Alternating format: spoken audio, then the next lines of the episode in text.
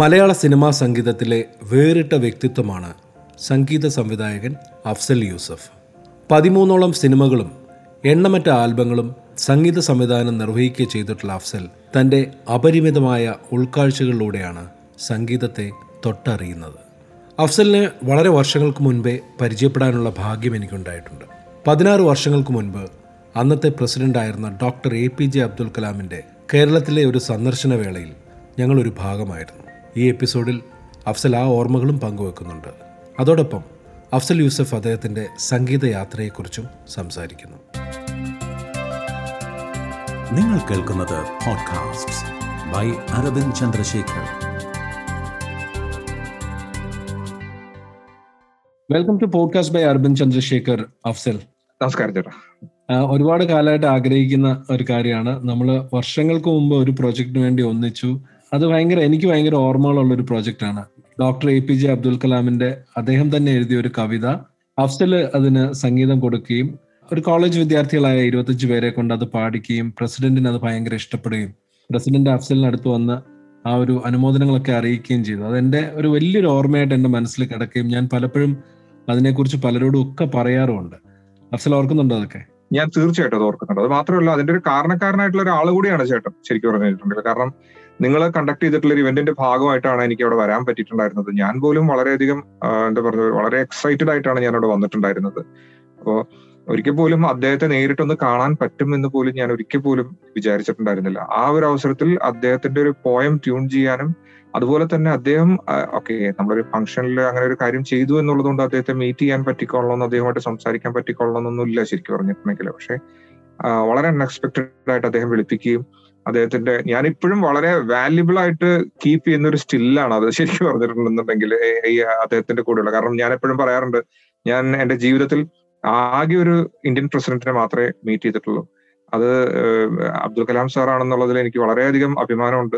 തീർച്ചയായിട്ടും അത് എന്റെ ജീവിതത്തിൽ ഏറ്റവും വലിയൊരു മെമ്മറബിൾ മൊമെന്റ് ആയിട്ടാണ് ഞാൻ കണക്കാക്കുന്നതെന്നാണ് ഞാൻ പറയാറുള്ളത്. മാത്രമല്ല മലയാള സംഗീത സംവിധായകരുടെ ഇടയിൽ പ്രസിഡന്റിന്റെ കവിത സംഗീതം ചെയ്യാൻ ഭാഗ്യം സിദ്ധിച്ച ഒരേ ഒരു സംഗീത സംവിധായകനും അഫ്സൽ തന്നെയായിരിക്കും അല്ലെ? ആണെന്ന് എനിക്ക് തോന്നുന്നു. ആണെന്ന് ആണെന്ന് തോന്നുന്നു. കാരണം കാരണം അതിനെക്കുറിച്ച് വ്യക്തമായിട്ടുള്ള അറിവ് എനിക്കില്ല. പക്ഷെ എനിക്ക് തോന്നുന്നു അങ്ങനെയാണെന്ന് തോന്നുന്നു. അഫ്സൽ പന്ത്രണ്ടിലേറെ ചിത്രങ്ങൾ സംഗീത സംവിധാനം ചെയ്തിട്ടുണ്ട്. അതിലേറെ ആൽബം സോങ്സ്. അതിന്റെ കൂടെ വലിയൊരു ഇവന്റിന്റെ ഭാഗമായി. Society for the rehabilitation of visually challenged രണ്ടായിരത്തി നാല് നടന്ന വലിയൊരു മെഗാ ഇവന്റ്. അഫ്സലിന്റെ ഉള്ളിലെ സംഗീത പ്രതിഭയെ ആദ്യമായിട്ട് കണ്ടെത്തിയത് ആരാണ്? അഫ്സലിന്റെ മാതാപിതാക്കൾ എങ്ങനെയാണ് അഫ്സലിനെ പ്രോത്സാഹിപ്പിച്ചത്? അതിനെ കുറിച്ചൊന്ന് പറയും. തീർച്ചയായിട്ടും. അതായത് എന്റെ ചെറുപ്പത്തിലെ തന്നെ ചേട്ടാ ഈ മ്യൂസിക് കേൾക്കുന്ന സമയത്ത് അതായത് നമ്മളിപ്പോ അന്നത്തെ കാലത്ത് എന്ന് പറയുമ്പോൾ ഒന്നില്ലെങ്കിൽ റേഡിയോ അല്ലെങ്കിൽ ടേപ്പ് റെക്കോർഡ് ഇതിലാണല്ലോ നമ്മൾ പാട്ടുകളൊക്കെ കേട്ടുകൊണ്ടിരുന്നത് അങ്ങനെ കേൾക്കുന്ന സമയത്ത് ഞാൻ കളിക്കുന്ന എന്തെങ്കിലും സാധനം എന്റെ കയ്യിലുണ്ടെന്നുണ്ടെങ്കിൽ അത് വെച്ച് താളം പിടിക്കുമായിരുന്നു എന്ന് പറയാറുണ്ട്. അതുപോലെ തന്നെ എനിക്ക് മ്യൂസിക് കേൾക്കുന്ന സമയത്ത് അതിനോട് കൂടുതലായിട്ടുള്ള ഒരു ഇൻട്രസ്റ്റ് ഉള്ളതായിട്ട് എന്റെ പാരന്റ്സ് പറയാറുണ്ട്. അത് കൂടാതെ എന്റെ ഫാ ഞങ്ങൾ ആ സമയത്ത് കാലിക്കറ്റ് യൂണിവേഴ്സിറ്റിയിലായിരുന്നു ഉണ്ടായിരുന്നത്. അപ്പൊ സമ്മർ വെക്കേഷൻ സമയത്തൊക്കെ ഞാൻ എന്റെ ഗ്രാൻഡ് ഫാദറിന്റെ അടുത്ത് വരികയും അദ്ദേഹം വളരെ വലിയൊരു മ്യൂസിക് ലവർ ആയിരുന്നു ശരിക്കും പറഞ്ഞാൽ അദ്ദേഹത്തിന്റെ കയ്യിൽ നല്ല കളക്ഷൻസ് ഉണ്ടായിരുന്നു. പ്രത്യേകിച്ച് റഫി സാബ് കിഷോർ കുമാർ ഹേമന്ത് കുമാർ തലത് മെഹ്മൂദ് അങ്ങനെയുള്ള ഒരുപാട് ഒരുപാട് ആളുകളുടെ സൈക്കാൾ ഒരുപാട് ആൾക്കാരുടെ പാട്ടുകൾ അദ്ദേഹം വളരെയധികം കേൾക്കുന്ന ഒരു ആളായിരുന്നു. അപ്പൊ എനിക്ക് തോന്നുന്നു അതുപോലെ തന്നെ റാഫി സാബിന്റെ ലണ്ടൻ പ്രോഗ്രാം അതുപോലെ പണ്ട് എല്ലാവരും ഈ പാട്ടുകൾ ഭയങ്കരമായിട്ട് കേൾക്കുന്ന ഈ ബിനാക്ക ഗീത്മാല എന്നൊക്കെ പറയുന്ന പണ്ടത്തെ കാസറ്റ്സ് ഒക്കെ ഉണ്ട് നമുക്ക് അങ്ങനെ കിട്ടുമായിരുന്നു നമുക്ക് വാങ്ങാൻ വേണ്ടിയിട്ട്. അതൊക്കെ അദ്ദേഹം വളരെയധികം എടുത്തു വെക്കുകയും അതുപോലെ നല്ല കളക്ഷൻസ് അദ്ദേഹത്തിന്റെ അടുത്ത് ഉണ്ടാവുകയും ചെയ്തിട്ടുണ്ട്. അദ്ദേഹം എന്ന് പറയുന്നത് ശരിക്കും നമ്മുടെ ഫ്രീഡം ഫൈറ്റർ മുഹമ്മദ് അബ്ദുൾ റഹ്മാൻ സാഹിബിന്റെ ബ്രദർ ലോയാണ് അതായത് എന്റെ ഗ്രാൻഡ് ഫാദർ എന്ന് പറയുന്നത് ഫ്രീഡം ഫൈറ്റർ ആയിട്ടുള്ള മുഹമ്മദ് അബ്ദുൾ റഹ്മാൻ സാഹിബിന്റെ ബ്രദർ ലോയാണ് അദ്ദേഹം മഹാരാജാസ് കോളേജിലും വിമൻസ് കോളേജിലും കെമിസ്ട്രി പ്രൊഫസർ ആയിട്ടാണ് വർക്ക് ചെയ്തിട്ടുണ്ടായിരുന്നത്. അപ്പൊ അദ്ദേഹമാണ് ആദ്യമായിട്ട് അഫ്സലിന്റെ ഉള്ളിലെ ഒരു സംഗീതം അല്ലെങ്കിൽ ആക്ച്വലി എന്റെ എന്റെ ഉള്ളിലെ മ്യൂസിഷ്യനെ കണ്ടെത്തി എന്ന് പറയുന്നതിനേക്കാൾ കൂടുതൽ എനിക്ക് മ്യൂസിക്കിനോടുള്ള ഇൻട്രസ്റ്റ് കൂട്ടുന്നതിൽ അദ്ദേഹം വലിയൊരു പങ്ക് വഹിച്ചിട്ടുണ്ടെന്നാണ് എനിക്ക് തോന്നിയിട്ടുള്ളത് ചേട്ടാ കീബോർഡ് കീബോർഡാണ് ഏറ്റവും കൂടുതൽ കൈകാര്യം ചെയ്യുന്നത്. ഒരു കീബോർഡിസ്റ്റ് ആണ് അതിന്റെ കൂടെ മ്യൂസിക് പ്രോഗ്രാമറാണ്. അപ്പം അഫ്സലിന്റെ കാഴ്ചകളുടെ പരിമിതിയുള്ള ഒരാൾക്ക് എങ്ങനെയാണ് മ്യൂസിക് പ്രോഗ്രാമിംഗ് അല്ലെങ്കിൽ പ്രത്യേകിച്ച് മോഡേൺ റെക്കോർഡിങ്ങിൽ കമ്പ്യൂട്ടറുകളൊക്കെ ഉപയോഗിക്കേണ്ടി വരുമല്ലോ? ഞാൻ ഇത് ചോദിക്കുന്നത് ഇതൊക്കെ ഒരു നമുക്ക് അറിയണം. അതായത് എല്ലാ കഴിവുകളുമുള്ള അല്ലെങ്കിൽ എല്ലാ സൗകര്യമുള്ള ആൾക്കാർക്ക് ചില പരിമിതികൾ ലിമിറ്റേഷൻസ് ആ ലിമിറ്റേഷൻസ് ഒരിക്കലും ലിമിറ്റേഷൻ ലിമിറ്റേഷനായിട്ട് അഫ്സലിന് തോന്നാറേയില്ല. അങ്ങനെ എന്നോട് പറഞ്ഞിട്ടുമുണ്ട്. പക്ഷെ എങ്ങനെയാണ് ഇതിലേക്കൊക്കെ പഠിച്ചെടുക്കാൻ ഇതൊക്കെ പഠിച്ചെടുക്കാൻ എങ്ങനെ സാധിച്ചത്? ശരിക്കും പറഞ്ഞിട്ടുണ്ടെങ്കിൽ കീബോർഡ് എന്ന് പറഞ്ഞ ഒരു ഇൻസ്ട്രുമെന്റിലേക്ക് അല്ല കേട്ടാ ഞാൻ എത്തിപ്പെട്ടത്. ആദ്യമായിട്ട് ശരിക്കും പറഞ്ഞിട്ടുണ്ടെങ്കിൽ ഞാൻ എന്റെ അങ്കിൾ എന്റെ മദറിന്റെ ഏറ്റവും ഇളയ ബ്രദർ ഒരിക്കൽ അദ്ദേഹം പുറത്തായിരുന്നു. അദ്ദേഹം എബ്രോഡ് ആയിരുന്നു ഉണ്ടായിരുന്നത് അപ്പൊ അദ്ദേഹം വന്നപ്പോ എനിക്ക് ചെറിയൊരു കാസിയുടെ ഒരു കീബോർഡ് എനിക്ക് കൊണ്ടുപോയി തന്നിരുന്നു. അപ്പൊ ഞാനിങ്ങനെ ജസ്റ്റ് ഇങ്ങനെ കയ്യിലെടുത്തിട്ട് ഇങ്ങനെ പ്ലേ ചെയ്തൊക്കെ നോക്കുമ്പോൾ ഏതെങ്കിലും ഒക്കെ ഒരു പാട്ടൊക്കെ പ്ലേ ചെയ്യാൻ നോക്കുമ്പോൾ എനിക്ക് ഇഷ്ട അതായത് ആ ട്യൂൺ പോലെയൊക്കെ വരും. അപ്പൊ അത് അത് എന്നെ കൂടുതൽ ആകർഷിക്കുകയും അല്ലെങ്കിൽ എന്താ പറയുക അത് കൂടുതലായിട്ട് അതിൽ പ്രാക്ടീസ് ചെയ്യാൻ വേണ്ടിയിട്ട് എന്നെ പ്രേരിപ്പിക്കും. പക്ഷെ അതൊരു പ്രൊഫഷണൽ കീബോർഡ് അല്ലല്ലോ. അങ്ങനെ സ്കൂളിൽ ചേർക്കുന്ന സമയത്ത് അവിടുത്തെ ടീച്ചേഴ്സ് എന്റെ പാരന്റ്സിന്റെ അടുത്ത് പറഞ്ഞു അതായത് ഒരു വിഷ്വലി ഇമ്പയർഡ് ആയിട്ടുള്ള ഒരാളെന്നുള്ള രീതിയിൽ നമ്മൾ എപ്പോഴും പാരന്റ്സിന്റെ കൂടെ നിൽക്കുകയാണെന്നുണ്ടെങ്കിൽ ഭയങ്കരമായിട്ട് അവരെ ഡിപ്പെൻഡ് ചെയ്യുന്ന ഒരു ടെൻഡൻസി നമുക്ക് ഉണ്ടാകും. അപ്പൊ അതുകൊണ്ട് തന്നെ അതായത് ആ കുട്ടിക്ക് ഉണ്ടാകും. എന്ന് പറഞ്ഞാൽ എനിക്കും ഉണ്ടാകും എന്നാണ് അവർ ഉദ്ദേശിച്ചത്. അപ്പോൾ അതൊരു ബ്ലൈൻഡ് സ്കൂളും കൂടി ആയതുകൊണ്ടും അങ്ങനെയുള്ള കുട്ടികളെ ട്രെയിൻ ചെയ്യുന്ന ഒരു സ്കൂൾ കൂടി ആയതുകൊണ്ട് ഞാൻ ആൽവേ ബ്ലൈൻഡ് സ്കൂളിലാണ് പഠിച്ചിട്ടുണ്ടായിരുന്നത്. School for the blind Alwaye അവിടെയാണ് പഠിച്ചിട്ടുണ്ടായിരുന്നത് കീഴ്മാടുള്ള. അപ്പൊ അവർ എന്റെ പാരന്റ്സിന്റെ അടുത്ത് പറഞ്ഞു കുട്ടി ഇവിടെ നിൽക്കട്ടെ ബോർഡിങ്ങിൽ നിൽക്കട്ടെ.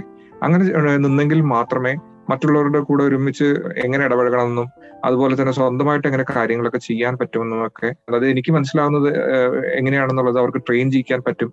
അതുകൊണ്ട് നിങ്ങൾ എപ്പോഴും എല്ലാ ദിവസവും ഒരു ഡേ സ്കോളറായിട്ട് വീട്ടിൽ നിന്ന് പോയി വരികയാണെങ്കിൽ എപ്പോഴും എന്ത് ആവശ്യത്തിനും ഒരു സ്റ്റുഡന്റ് എന്നുള്ള രീതിയിൽ അവർ നിങ്ങളെ തന്നെ ഡിപ്പെൻഡ് ചെയ്തുകൊണ്ടിരിക്കുന്ന എന്റെ പാരന്റ്സിനോട് ടീച്ചേഴ്സ് പറഞ്ഞു. അങ്ങനെയാണ് ഞാൻ ഫസ്റ്റ് സ്റ്റാൻഡേർഡ് മുതൽ ബോർഡിങ്ങിൽ നിൽക്കാൻ തുടങ്ങിയത്. ഈ ആ, ബോർഡിംഗിൽ ബോർഡിങ്ങിൽ നിൽക്കുന്ന സമയത്ത് നമുക്ക് അവിടെ ഹോസ്റ്റലിൽ തന്നെ മ്യൂസിക് ഇൻസ്ട്രുമെന്റ്സ് എന്ന് പറയുമ്പോഴത്തേക്കും ഒരു ഹാർമോണിയൊക്കെ ഉണ്ടായിരുന്നു. അതൊക്കെ എല്ലാവരും അതൊന്നും പ്ലേ ചെയ്യില്ലല്ലോ. പക്ഷെ അതിനോട് താല്പര്യമുള്ള ആൾക്കാർ അതൊക്കെ എടുത്തൊന്ന് പ്ലേ ചെയ്തു ആ കൂട്ടത്തിൽ ഞാനത് ചെയ്തിരുന്നു.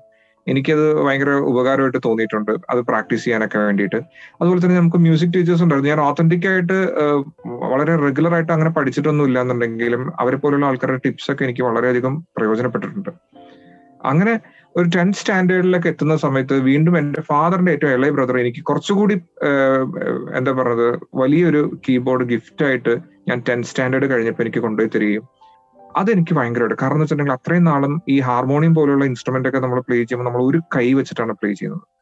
രണ്ട് കൈ വെച്ചിട്ട് പ്ലേ ചെയ്യുന്നതിന്റെ ഇമ്പോർട്ടൻസ് എന്താന്നുള്ളത് നമ്മൾ മനസ്സിലാക്കുകയും ഞാൻ പ്രീ ഡിഗ്രിക്ക് സെന്റ് പോൾസ് കോളേജിൽ ജോയിൻ ചെയ്ത സമയത്ത് അവിടെ എന്നെ പോലെ തന്നെ മ്യൂസിക്കിനോട് താല്പര്യമുള്ള കുറെ കുട്ടികൾ ഉണ്ടാകും ഞങ്ങളൊരു ഒരു ബാൻഡൊക്കെ ഫോം ചെയ്യുകയും അതിനെ തുടർന്ന് ശരിക്കും പറഞ്ഞിട്ടുണ്ടെങ്കിൽ മ്യൂസിക് ഒരു എന്താ പറഞ്ഞത്? ഒരു ഒരു പ്രൊഫഷണൽ ലെവലിൽ മ്യൂസിക് എങ്ങനെ ഹാൻഡിൽ ചെയ്യാം എന്നുള്ള കാര്യങ്ങളെ കുറിച്ചിട്ട് ചിന്തിക്കുക. ഇന്നിപ്പോ അന്ന് എന്റെ കൂടെ പഠിച്ചുകൊണ്ടിരുന്ന പഠിച്ചുകൊണ്ടിരുന്നിരുന്ന ഒന്ന് രണ്ട് പേരൊക്കെ മ്യൂസിക്കിൽ ഇപ്പോഴും വളരെ ബിസി ആയിട്ടുള്ള ആൾക്കാരാണ്. ഒന്ന് മാർക്ക് എന്ന് പറഞ്ഞിട്ടുള്ള ഒരു റിതം പ്രോഗ്രാമർ അവന്റെ പേര് മനോജ് എന്നായിരുന്നു. സെന്റ് പോൾസിലും സെന്റ് ആൽബർട്സിലൊക്കെ പഠിക്കുന്ന സമയത്ത് യൂണിവേഴ്സിറ്റി വിന്നറൊക്കെ ആയിരുന്നു. വലിയ പേരുള്ള ഒരു ഡ്രമ്മർ ആയിരുന്നു. അതിനുശേഷം പുള്ളി എനിക്ക് തോന്നുന്നു ഇപ്പം മുംബൈയിൽ മുംബൈയിൽ പ്രീതത്തിന്റെയും അവർ ഒരുപാട് വലിയ മ്യൂസിക് ഡയറക്ടേഴ്സിന്റെ കൂടെയൊക്കെ റിതം സെക്ഷനിലൊക്കെ അല്ലെങ്കിൽ ഒരു കീബോർഡ് പ്രോഗ്രാമറായിട്ട് അദ്ദേഹം വർക്ക് ചെയ്യുന്നുണ്ട്. അപ്പോൾ അങ്ങനെയുള്ള ആൾക്കാരൊക്കെ ഉണ്ടായിരുന്നു ഞങ്ങളുടെ കൂടെ. അപ്പൊ ശരിക്കും പറഞ്ഞിട്ടുണ്ടെങ്കിൽ അതായിരുന്നു എന്നെ സംബന്ധിച്ചിടത്തോളം ഏറ്റവും വലിയൊരു ടേണിംഗ് പോയിന്റ് എന്ന് പറയുന്നത്. കാരണം മ്യൂസിക് വളരെ ഒരു ഒരു ഒരു പ്രൊഫഷനായിട്ട് എടുക്കണമെന്നുള്ള ഒരു ആഗ്രഹം എന്റെ ഉള്ളിൽ ഉണ്ടായത് അങ്ങനെയാണ് ശരിക്കും പറഞ്ഞിട്ടുണ്ടെങ്കിൽ. പിന്നെ ആ സമയം മുതൽ ഞാൻ കുറച്ച് പ്രൊഫഷണൽ ഓർക്കസ്ട്രാസിന്റെ കൂടെയൊക്കെ ഞാൻ പ്ലേ ചെയ്യുമായിരുന്നു. പിന്നീട് നയന്റീൻ നയന്റി നയനിൽ ഞാൻ എം ജി യൂണിവേഴ്സിറ്റി യൂത്ത് ഫെസ്റ്റിവലിൽ വിൻഡ് ഈസ്റ്റേൺ കോമ്പറ്റീഷനിൽ വിന്നറായി ആ വിന്നർ ആയതിനു ശേഷമാണ് ശരിക്കും പറഞ്ഞാൽ ഞാൻ മ്യൂസിക് എന്തായാലും എന്റെ ഒരു പ്രൊഫഷനാക്കി എടുക്കണമെന്ന് ഞാൻ തീരുമാനിക്കുന്നത്. ശരിക്കും പറഞ്ഞിട്ടുണ്ടെങ്കിൽ അപ്പോൾ അത് കഴിഞ്ഞപ്പോഴത്തേക്കും ഞാൻ വീണ്ടും അന്ന് റെക്കോർഡിങ്സിനൊക്കെ ഉപയോഗിക്കുന്ന എൻ ത്രീ സിക്സ് ഫോർ എന്ന് പറയുന്ന ഒരു കീബോർഡ് എടുക്കുകയും കൊച്ചിനിലെ ലോക്കൽ റെക്കോർഡിങ്സിന് ഒരു കീബോർഡ് പ്രോഗ്രാമറായിട്ട് ഒരു റെക്കോർഡിംഗ് ആർട്ടിസ്റ്റ് ആയിട്ട് വർക്ക് ചെയ്യുകയും അന്ന് മുതൽ ഞങ്ങൾ ഞാനും ബിജിബാലും തമ്മിലുള്ള ഒരു സൗഹൃദം വളരുകയും ബിജിയുടെ ബിജി കമ്പോസ് ചെയ്യുന്ന പാട്ടുകൾക്കൊക്കെ ഞാൻ റെഗുലർ ആയിട്ട് കീബോർഡ് പ്രോഗ്രാമിംഗ് ചെയ്യുന്നുണ്ടായിരുന്നു. ബിജി ഇൻഡിപെൻഡന്റ് മ്യൂസിക് ഡയറക്ടർ ആയപ്പോഴും ഞാൻ ബിജിക്ക് വേണ്ടി പ്ലേ ചെയ്യുന്നുണ്ടായിരുന്നു. ബിജി അതുപോലെ തന്നെ ഞാൻ കമ്പോസ് ചെയ്തിട്ടുള്ള വർക്കുകൾക്ക് വേണ്ടിയിട്ടും വയലിനൊക്കെ എനിക്ക് വേണ്ടി പ്ലേ ചെയ്തിട്ടുണ്ട്. അപ്പൊ ഞങ്ങളുടെ ഒരു സൗഹൃദം അങ്ങനെ തുടർന്ന് അങ്ങനെ ഒരു ഒരു ഫ്രണ്ട് സർക്കിൾ തന്നെ നമുക്ക് അങ്ങനെ ബിൽഡപ്പ് ചെയ്ത് കൊണ്ടുപോകാൻ പറ്റി. അങ്ങനെ ഒരു കീബോർഡ് പ്രോഗ്രാമർ ആയതിനു ശേഷമാണ് ശരിക്കും പറഞ്ഞിട്ടുണ്ടെങ്കിൽ പിന്നീട് സിനിമയിലും അതുപോലെ തന്നെ ആൽബംസും അങ്ങനെയൊക്കെയുള്ള ചെയ്യാനുള്ള അവസരങ്ങളൊക്കെ എനിക്ക് കിട്ടിയിട്ടുണ്ടായിരുന്നത്. അപ്പൊ ഒരിക്കൽ പോലും ഇതൊരു ടെക്നോളജി പഠിക്കുന്നതിനോ അല്ലെങ്കിൽ മ്യൂസിക് പഠിക്കുന്നതിനോ ഒന്നും ഈ പരിമിതികളൊന്നും ഒരു ഒരു ഒരിക്കൽ പോലും ഇതെന്താണെന്ന് വെച്ചാൽ ഞാൻ ഞാൻ അതിനെ കുറിച്ച് പറയാൻ ചേട്ടാ. അതായത് ഇതിന്റെ ഒരു കാര്യം എന്താണെന്ന് വെച്ചിട്ടുണ്ടെങ്കിൽ ഇതെല്ലാം നമ്മുടെ ജീവിതത്തിന്റെ ഒരു ഭാഗമാണ് എന്ന് പ്രത്യേകിച്ച് പറയേണ്ടിയിരിക്കുന്നു. കാരണം ഒരു എക്സാമ്പിൾ ഇപ്പോൾ നമ്മൾ ഒരു കീബോർഡ് പ്രോഗ്രാമർ എന്ന് പറയുമ്പോഴത്തേക്കും കീബോർഡിൽ എങ്ങനെ പ്രോഗ്രാം ചെയ്യാമെന്ന് നമ്മൾ പഠിക്കണം. അപ്പൊ ആ സമയത്ത് ഉള്ള ഉള്ളൊരു പ്രത്യേകത എന്തായിരുന്നു വെച്ചാൽ അന്നത്തെ കീബോർഡിൽ സ്വിച്ചസ് ഉണ്ടായിരുന്നത് കാരണം കൊണ്ട് നമുക്കിത് അനക്കിയിട്ട് അല്ലെങ്കിൽ സ്വിച്ചസ് പ്രസ് ചെയ്തിട്ട് അതൊരിക്കലും ഒരു ടച്ച് സ്ക്രീൻ ഒന്നും വരുന്നില്ല. ആ കീബോർഡ് എന്ന് പറയുന്നത് അങ്ങനെയൊന്നും വരുന്നില്ല. അപ്പൊ അതുകൊണ്ട് തന്നെ നമുക്ക് എത്ര സ്റ്റെപ്സ് മൂവ് ചെയ്ത് കഴിഞ്ഞിട്ടുണ്ടെങ്കിൽ ഏത് പൊസിഷനിൽ നമ്മൾ എത്തിപ്പെടും എന്നൊക്കെ നമുക്ക് ഏകദേശം നല്ലൊരു ധാരണ ഉണ്ടായിരുന്നു ശരിക്കും പറഞ്ഞിട്ടുണ്ടെങ്കിൽ. അതിന് ശരിക്കും പറഞ്ഞിട്ടുണ്ടെങ്കിൽ എന്നെ ഹെൽപ്പ് ചെയ്തിട്ടുള്ളത് രണ്ടാളുകളാണ്. ഒന്ന് ഞാനൊരു കീബോർഡ് ആദ്യമായിട്ട് വാങ്ങിക്കുന്ന സമയത്ത് ദീപക് ദേവ്. ദീപക് ദീപകിന്റെ ജൂനിയർ ആയിട്ടുള്ള ഒരു കുട്ടിയുടെ അടുത്ത് എനിക്ക് വേണ്ട ഹെൽപ്പ് എല്ലാം ചെയ്യണമെന്ന് പറയുകയും അതുപോലെ തന്നെ അത് അത് കീബോർഡ് വാങ്ങി നിൽക്കുന്ന ഒരു സമയത്ത് കുറച്ചുകൂടി കഴിഞ്ഞപ്പോഴാണ് ഞാൻ ഗോപി സുന്ദറിനെ മീറ്റ് ചെയ്യുന്നത്. ഗോപിയാണ് ശരിക്കും പറഞ്ഞാൽ എന്റെ ജീവിതത്തിൽ ശരിക്കും പറഞ്ഞാൽ വളരെ ഒരു ഒരു ടേണിംഗ് പോയിന്റ് എന്നുള്ള രീതിയിൽ അതായത് ഒരു പ്രോഗ്രാമർ ആയിട്ട് എങ്ങനെ എസ്റ്റാബ്ലിഷ്ഡ് ആകാം എന്നുള്ളതിന്റെ ടിപ്സ് ശരിക്കും പറയുന്നത്. എന്ന് പറഞ്ഞാൽ ഗോപി പറഞ്ഞു എനിക്കൊരു വിഷ്വലി ഇമ്പയർഡ് ആയിട്ടുള്ള ഒരു ഫ്രണ്ട് ഉണ്ട്. അവൻ ഓൾറെഡി ഹാർഡ്വെയർ സാമ്പിളേഴ്സ് ഒക്കെ യൂസ് ചെയ്യുന്നുണ്ട്. ഹാർഡ്വെയർ അതായത് മ്യൂസിക്കൽ ഹാർഡ്വെയർ ഇലക്ട്രോണിക് ഇൻസ്ട്രുമെന്റ്സ് എല്ലാം അതായത് എന്ന് വെച്ചാൽ നമ്മൾ കീബോർഡ് എന്നുള്ളതല്ലാതെ ഈ മ്യൂസിക് ലൈബ്രറീസ് ഒക്കെ യൂസ് ചെയ്യാൻ വേണ്ടിയിട്ടാണ് ഈ പറയുന്ന പോലെ Akai E M U Roland ഇങ്ങനെയുള്ള കേഴ്സ് വൈൽ ഇങ്ങനെയുള്ള കമ്പനികളുടെ ഒക്കെ എന്താ പറയുന്നത് ഹാർഡ്വെയർ സാമ്പിളേഴ്സ് അവൈലബിൾ ആയിട്ടുണ്ടായിരുന്നു ചേട്ടാ. അപ്പോ എന്നോട് പറഞ്ഞു ഏറ്റവും യൂസർ ഫ്രണ്ട്ലി ആയിട്ടുള്ളത് ഇ എം യു എന്ന് പറയുന്ന കമ്പനി ഇമുന്റെ ഇ ഫൈവ് തൗസൻഡ് അൾട്ര എന്ന് പറയുന്നിട്ടുള്ള ഒരു സാമ്പിളർ ആണെന്ന് അത് നിനക്ക് യൂസ് ചെയ്യാൻ ഭയങ്കര എളുപ്പമായിരിക്കും എന്നുള്ളതും. അപ്പൊ ഞാൻ പറയും ഇതൊക്കെ ഞാൻ മേടിച്ചിട്ട് കാരണം ആ സമയത്ത് അതെല്ലാം വളരെ എക്സ്പെൻസീവ് ആയിട്ടുള്ള ഡിവൈസസ് ആയിരുന്നു ശരിക്കും പറഞ്ഞാൽ അങ്ങനത്തെ ഗാഡ്ജറ്റ്സ് അപ്പൊ ഞാൻ ചോദിച്ചു ഇത്രയും എമൗണ്ട് ഒക്കെ സ്പെൻഡ് ചെയ്തിട്ട് നമ്മൾ ഇത് എടുത്തിട്ട് അപ്പൊ പറഞ്ഞു ഓൾറെഡി ഞാൻ ഓൾറെഡി ഒരു വിഷ്വലി ഇമ്പയർഡ് ആയിട്ടുള്ള ഒരാളത് യൂസ് ചെയ്യുന്നത് കണ്ടിട്ടുള്ളതാണ്. അവനെ ഞാനത് എല്ലാം പറഞ്ഞു കൊടുക്കുകയും പഠിപ്പിക്കുകയും ചെയ്തിട്ടുള്ളതാണ്. അപ്പൊ പിന്നെ നിനക്ക് എന്തുകൊണ്ട് പറ്റൂല? നീ കുറെ കൂടി പ്രൊഫഷണൽ ആയിട്ടല്ലേ കാര്യങ്ങളെ ഹാൻഡിൽ ചെയ്യുന്നതെന്ന് പറഞ്ഞിട്ടാണ്. അങ്ങനെയാണ് ഞാൻ സൺ മീഡിയ എന്ന് പറയുന്ന ഒരു ഇവിടെ അന്ന് ഈ ഈ ഫൈവ് തൗസൻഡ് ഡീൽ ചെയ്തിരുന്നത് ആ ഒരു ഗ്രൂപ്പായിരുന്നു സൺ മീഡിയ എന്ന് പറഞ്ഞൊരു ഗ്രൂപ്പായിരുന്നു അവരുടെ ഇത് വാങ്ങിക്കുകയും അതെനിക്ക് തോന്നുന്നു യു എസ് നിന്ന് ഷിപ്പ് ചെയ്തിട്ടാണ് എനിക്കിത് കിട്ടിയിട്ടുണ്ടായിരുന്നത് കേട്ടോ ആ സമയത്ത്. ഓക്കെ. അപ്പൊ ഈ ബിജിപാലിന്റെയും ഗോപി സുന്ദറിന്റെയും ദീപക് ദേവിന്റെയും ഒക്കെ കാര്യം പറയുമ്പം അഫ്സൽ രവീന്ദ്രൻ മാസ്റ്ററിന്റെയും ബേണി നീഷ്യസിന്റെയും ഔസപ്പിച്ചിന്റെയും കൂടെയും വർക്ക് ചെയ്തിട്ടുണ്ട് അല്ലേ? അതെ അതെ തീർച്ചയായിട്ടും. അവരുടെയൊക്കെ മുതിർന്ന അങ്ങനത്തെ സംഗീത സംവിധായകരുടെ കൂടെയുള്ള ഒരു എക്സ്പീരിയൻസ് അത് എത്രമാത്രം അഫ്സലിലെ ഒരു മ്യൂസിക് ഡയറക്ടറിനെ ഹെൽപ്പ് ചെയ്തിട്ടുണ്ട്. തീർച്ചയായിട്ടും ഇവരുടെ എല്ലാം വർക്കിംഗ് മെത്തേഡ് പല രീതികളിലായിരുന്നു. എന്ന് വെച്ചിട്ടുണ്ടെങ്കിൽ ഇപ്പൊ രവീന്ദ്രൻ മാസ്റ്ററിന് വേണ്ടിയിട്ട് ഞാനൊരു അഡ്വർടൈസ്മെന്റിന് വേണ്ടിയിട്ടാണ് വർക്ക് ചെയ്തിട്ടുള്ളത്. കാരണം അദ്ദേഹം മീസാൻ ഗോൾ ദർബാറിനെ ആഡ് ചെയ്യുന്ന സമയത്ത് പെട്ടെന്ന് ഒരു ആർട്ടിസ്റ്റിന് ആവശ്യം വരികയും അങ്ങനെ അദ്ദേഹം എന്നെ വിളിപ്പിക്കുകയും അദ്ദേഹത്തിന് വേണ്ടിയിട്ട് വർക്ക് ചെയ്യാനുള്ള ഒരു അവസരം എനിക്ക് കിട്ടിയിട്ടുണ്ടായിരുന്നു. വളരെ നല്ലൊരു എക്സ്പീരിയൻസ് ആയിരുന്നു. അദ്ദേഹമായിട്ട് അത്ര എടുത്ത് അടുത്ത് ഇടപഴകാൻ പറ്റുമെന്ന് ഒരിക്കൽ പോലും ഞാൻ കരുതിയിട്ടുണ്ടായിരുന്നില്ല. അപ്പൊ അദ്ദേഹം എന്താ പറയുന്നത്? അദ്ദേഹത്തിന്റെ ഒരു ഇപ്പൊ മെലഡി മെയിൻ ആയിട്ട് പറഞ്ഞു തരിക അതിനനുസരിച്ച് നമ്മളത് വർക്ക് ചെയ്യുന്ന അങ്ങനത്തെ ഒരു മെത്തേഡ് അദ്ദേഹത്തിന് ഉണ്ടായിരുന്നു അദ്ദേഹത്തിനുണ്ടായിരുന്നു. ഔസേബച്ചൻ സാറ് വേറൊരു രീതിയാണ്. ഔസേബച്ചൻ സാറ് എനിക്ക് തോന്നിയിട്ടുള്ള എന്താണെന്ന് വെച്ചിട്ടുണ്ടെങ്കിൽ മറ്റുള്ള മ്യൂസിക് ഡയറക്ടേഴ്സ് അതായത് നമ്മളുടെ ഇപ്പോഴത്തെ കാലത്തുള്ള മ്യൂസിക് ഡയറക്ടേഴ്സും നമുക്ക് മുമ്പേ ഉള്ള നമ്മുടെ തൊട്ട് മുമ്പുള്ള ജനറേഷനിലുള്ള മ്യൂസിക് ഡയറക്ടേഴ്സും തമ്മിൽ അല്ലെങ്കിൽ നമ്മളെക്കാൾ സീനിയർ ആയിട്ടുള്ള മ്യൂസിക് ഡയറക്ടേഴ്സ് എന്നുള്ള രീതിയിൽ നമ്മൾ അങ്ങനെ ഒരു കാര്യത്തെ പറ്റി ചിന്തിക്കുമ്പോൾ ഔസേ ബച്ചൻ സാറിനുള്ള ഒരു പ്രത്യേകത അദ്ദേഹം ഇന്നും മ്യൂസിക് ചെയ്യുന്നുണ്ട്. നേരത്തെ മ്യൂസിക് ചെയ്തിരുന്നു. അതായത് ഈ പറയുന്ന പോലെ രവീന്ദ്രൻ മാസ്റ്ററുടെയും ജോൺസൺ മാസ്റ്ററുടെയും കാലഘട്ട കാലഘട്ടത്തിലെല്ലാം തന്നെ അദ്ദേഹം മ്യൂസിക് ചെയ്യുകയും ഇന്നും അദ്ദേഹം അത് തുടർന്നുകൊണ്ടിരിക്കുന്നുണ്ട്. അപ്പൊ അദ്ദേഹത്തിന്റെ ഒരു പ്രത്യേകത എനിക്ക് തോന്നിയിട്ടുള്ളത് കാലത്തിനനുസരിച്ച് അദ്ദേഹവും മാറിക്കൊണ്ടേയിരുന്നിരുന്നു ശരിക്കും പറഞ്ഞിട്ടുണ്ടെങ്കിൽ. അതായത് അദ്ദേഹം ഇപ്പൊ ചേട്ടൻ തന്നെ അദ്ദേഹത്തിന്റെ എൺപത് തൊണ്ണൂറ് കാലഘട്ടങ്ങളിലെ പാട്ട് കേട്ടാൽ ഒരു രീതിയും ഒരു തൊണ്ണൂറ്റാറ് കാലഘട്ടത്തിന് ശേഷം കേട്ട് കഴിഞ്ഞാൽ മറ്റൊരു രീതിയിലും അപ്പൊ അദ്ദേഹം ഇപ്പോഴും വളരെയധികം ഒരു ഒരു സ്റ്റുഡന്റിനെ പോലെ തന്നെ മ്യൂസിക്കിനെ നോക്കി കാണുന്ന ഒരാളാണെന്ന് പലപ്പോഴും എനിക്ക് തോന്നിയിട്ടുണ്ട്. അതുപോലെ തന്നെ അന്നൊക്കെ സ്റ്റുഡിയോയിൽ പോയി വർക്ക് ചെയ്യുന്ന അദ്ദേഹം ഇന്ന് എല്ലാ സോഫ്റ്റ്വെയർസും ഹാൻഡിൽ ചെയ്യുകയും എന്താ പറഞ്ഞത് അദ്ദേഹം തന്നെ റെക്കോർഡിംഗ് സെഷൻസ് അദ്ദേഹം തന്നെയാണ് ഹാൻഡിൽ ചെയ്യുന്നത്. അപ്പൊ അങ്ങനെയൊക്കെയുള്ള ഒരു പ്രത്യേകത ഉള്ള- ഉള്ളതായിട്ട് തോന്നുന്നു. അപ്പൊ അദ്ദേഹത്തിന്റെ കൂടെ ഒരു വർക്കിംഗ് എക്സ്പീരിയൻസ് എന്ന് പറയുന്നത് വളരെയധികം അത് പഠിക്കാനുള്ള ഒരു അവസരം ഉണ്ടായിട്ടുണ്ട്. എന്ന് വെച്ചാൽ ഒരുപാട് നാളുകൾ അദ്ദേഹത്തിന്റെ കൂടെ എനിക്ക് അങ്ങനെ ഒന്നും നിൽക്കാനൊന്നും പറ്റിയിട്ടില്ലെങ്കിൽ പോലും അദ്ദേഹമായിട്ടുള്ള ഒരു പരിചയവും അദ്ദേഹമായിട്ടുള്ള ഒരു എന്താ പറയുന്നത് അദ്ദേഹം ഒരുപാട് വാല്യുബിൾ ആയിട്ടുള്ള കാര്യങ്ങൾ പറഞ്ഞു തരുന്ന ഒരു അവസ്ഥ എനിക്ക് ഉണ്ടാ- ഉണ്ടായിട്ടുണ്ടെന്ന് പറഞ്ഞതാണ് കേട്ടോ. അതുപോലെ ബേണി ഇഗ്നേഷ്യസും ബിജുപാലിന്റെ കൂടെയും ഒരുപാട് വർക്ക് ചെയ്തിട്ടുണ്ട് അല്ലേ?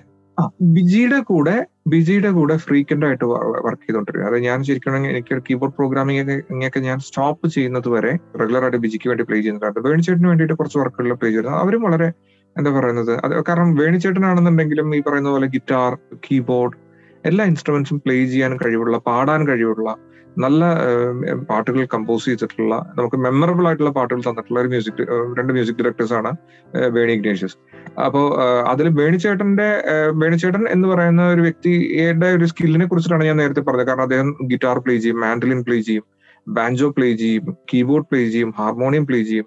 ഒരുപാട് മൾട്ടിപ്പിൾ ഇൻസ്ട്രുമെന്റ്സ് ഹാൻഡിൽ ചെയ്യുന്ന ഒരു ആളായിരുന്നു. അപ്പൊ അതൊക്കെ ഒരു പിന്നീട് അദ്ദേഹത്തിന്റെ ഈ ഇപ്പൊ സാർ എനിക്ക് വേണ്ടിയിട്ട് വയലിൻ വായിച്ചിട്ടുണ്ട്.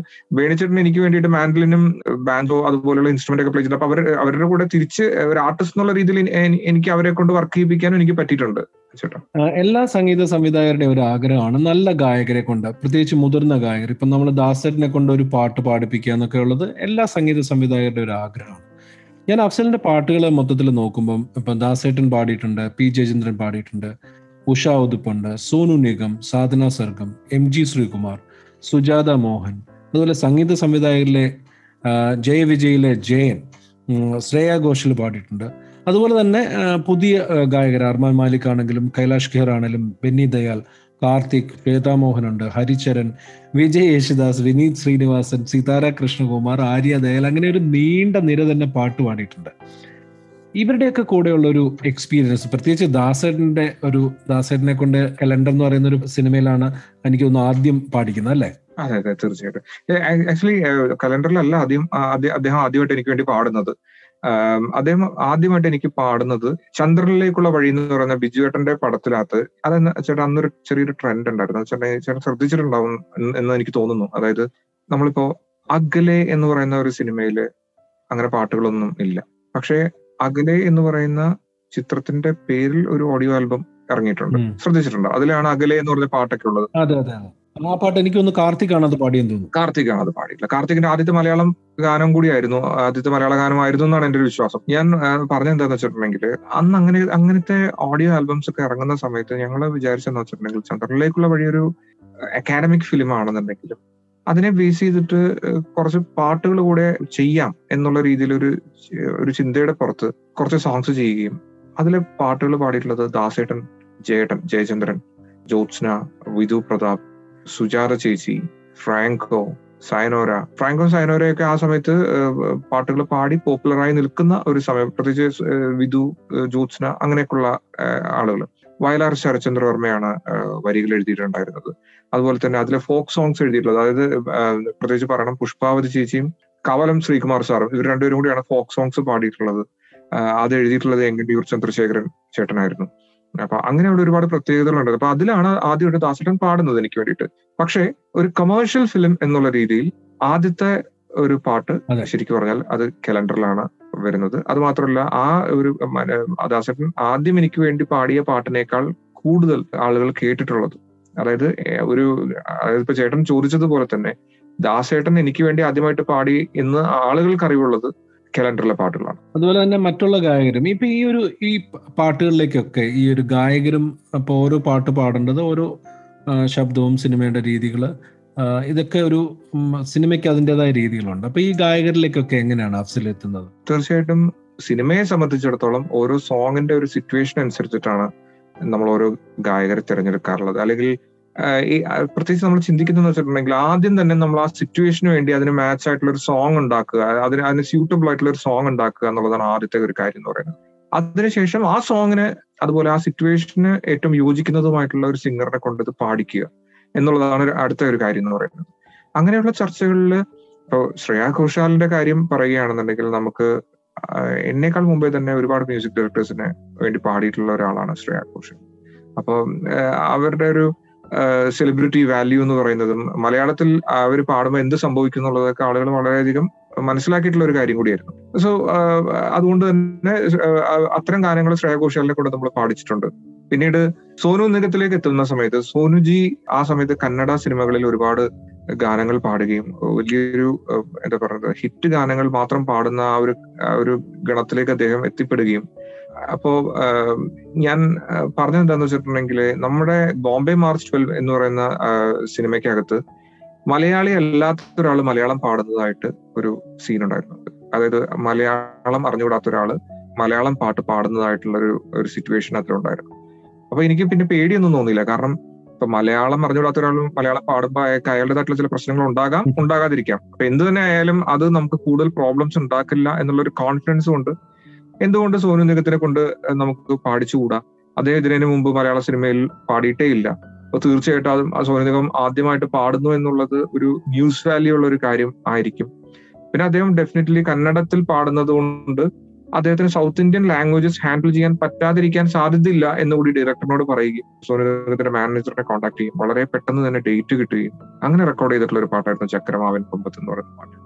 അതുപോലെ തന്നെ അർമാൻ മല്ലിക്കിലേക്ക് വരുമ്പോഴും ഇതുപോലെ തന്നെയാണ്. Armaan Malik two thousand sixteen seventeen അല്ലെങ്കിൽ ഒരു ഒരു എന്താ പറയുന്നത് ആ ഒരു സമയത്തൊക്കെ വളരെ ട്രെൻഡിങ് ആയിട്ട് നിൽക്കുന്ന അല്ലെങ്കിൽ എന്താ പറയുന്നത് ആൾക്കാരെല്ലാവരും നല്ലോണം ഫോളോ ചെയ്യുന്ന ഒരു ഒരു most wanted singer in Bollywood എന്ന് പറയത്തക്ക രീതിയിലുള്ള രീതിയിൽ അതായത് അർജിത് സിംഗ് അർമാൻ മല്ലിക്കൊക്കെ ബോളിവുഡ് മ്യൂസിക്കിന്റെ ഒഴിച്ചുകൂടാൻ പറ്റാത്ത ഘടകങ്ങളാണെന്ന് പറയത്തക്ക രീതിയിലുള്ള ഒരു ആ രീതിയിൽ നിൽക്കുന്ന ഒരു സമയത്താണ് അർമാൻ മല്ലിക്കിനെ കൊണ്ട് പാടിക്കാൻ ഒരു ആലോചന ഉണ്ടാവുകയും അങ്ങനെ അർമാനെ കൊണ്ട് പാടിക്കുന്നത്. ഓക്കെ. ഈ ബോംബെ മാർച്ച് ട്വൽവിന്റെ കാര്യം പറഞ്ഞപ്പം ആ സിനിമയിൽ അത് എന്റെ ഒരു ഫേവറേറ്റ് പാട്ടാണ്. ഞാൻ അത് എഫ്സലിനോട് പറഞ്ഞിരുന്നു. അതായത് വിരിയുന്നു കൊഴിയുന്നു എന്നുള്ള പാട്ട്. അതെന്താണെന്ന് അറിയില്ല. അതിനൊരു പ്രത്യേക ഒരു ഭംഗിയുണ്ട്. ഞാൻ എപ്പോഴും കുറെ വർഷങ്ങളായിട്ട് ഞാൻ കണ്ടിന്യൂസ് ആയിട്ട് കേട്ടുകൊണ്ടിരിക്കുന്ന ഒരു പാട്ടാണ്. എനിക്ക് അതിൽ ഉഷാ വധുപ്പിന്റെ വേർഷനാണ് എനിക്ക് ഏറ്റവും ഇഷ്ടം. അതിൽ ഈ ചില സിനിമകളിൽ നമ്മൾ മെയിൽ വേർഷനും ഫീമെയിൽ വേർഷനും പാടാറുണ്ട്. പക്ഷെ അതിൽ ഉഷ ഉതുപ്പും സാധന സർഗവും തന്നെയാണ്. രണ്ടും ഫീമെയിൽ വേർഷൻ തന്നെയാണ് പാടിയിരിക്കുന്നത്. അതിനെന്തെങ്കിലും ഒരു പ്രത്യേക കാരണമുണ്ടോ? അങ്ങനെ ഒരു ഒരേ സിനിമയിൽ തന്നെ രണ്ട് ഫീമെയിൽ വേർഷൻ ചെയ്യാനായിട്ട്. അതായത് അതിന്റെ ഒരു കാരണം എന്ന് പറയുന്നത് അദ്ദേഹം ഡയറക്ടറായിട്ടുള്ള ബാബു ജനാർദ്ദനൻ ചേട്ടൻ എന്നോട് പറഞ്ഞത് ബാബുട്ടൻ പറഞ്ഞത് ടൈറ്റിലിന് വേണ്ടിയിട്ട് നമുക്ക് ഉഷാ ദീദിയെ കൊണ്ട് പാടിക്കാമെന്ന്. സിറ്റുവേഷൻ അതായത് അതിന്റെ ബാക്ക്ഗ്രൗണ്ട് സ്കോറിന്റെ ഭാഗമായിട്ട് ഈ പാട്ട് കടന്നു വരുന്നുണ്ട് സിനിമയിൽ അതിനു വേണ്ടിയിട്ട് സാധനാജിയെ കൊണ്ട് പാടിക്കാമെന്നും പറഞ്ഞു. അപ്പോൾ രണ്ട് രീതിയിലുള്ളൊരു എന്താ പറയുക ഒരേ പാട്ടാണെങ്കിലും രണ്ട് ആൾക്കാർ രണ്ട് രീതിയിൽ പാടുമ്പോൾ അതിന്റെ ഒരു വ്യത്യാസം തീർച്ചയായിട്ടും ആളുകൾക്ക് മനസ്സിലാകുമല്ലോ. അപ്പൊ ആ രീതിയിലാണ് ആ പാട്ട് പാടിച്ചിട്ടുണ്ടായിരുന്നത്. എനിക്ക് തോന്നുന്നു സാധനാജിയുടെയും മലയാളത്തിലെ ആദ്യത്തെ പാട്ടാണെന്നാണ് എനിക്ക് തോന്നുന്നത് ആ പാട്ട്.